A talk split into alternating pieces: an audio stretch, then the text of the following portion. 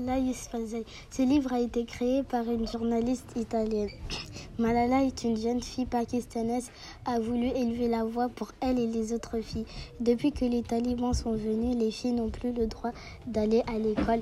Les talibans disent que les filles doivent rester chez eux.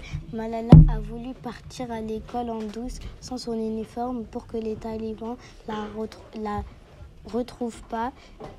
Dans le, elle, elle est montée dans le pick-up avec Zakia.